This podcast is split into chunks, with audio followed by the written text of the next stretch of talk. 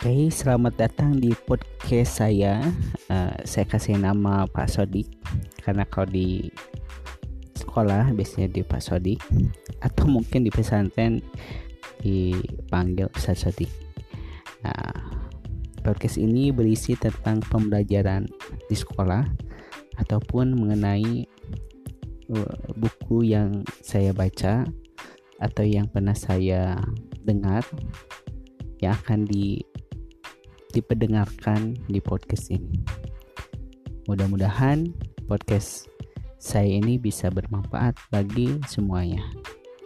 Wassalamualaikum warahmatullahi wabarakatuh.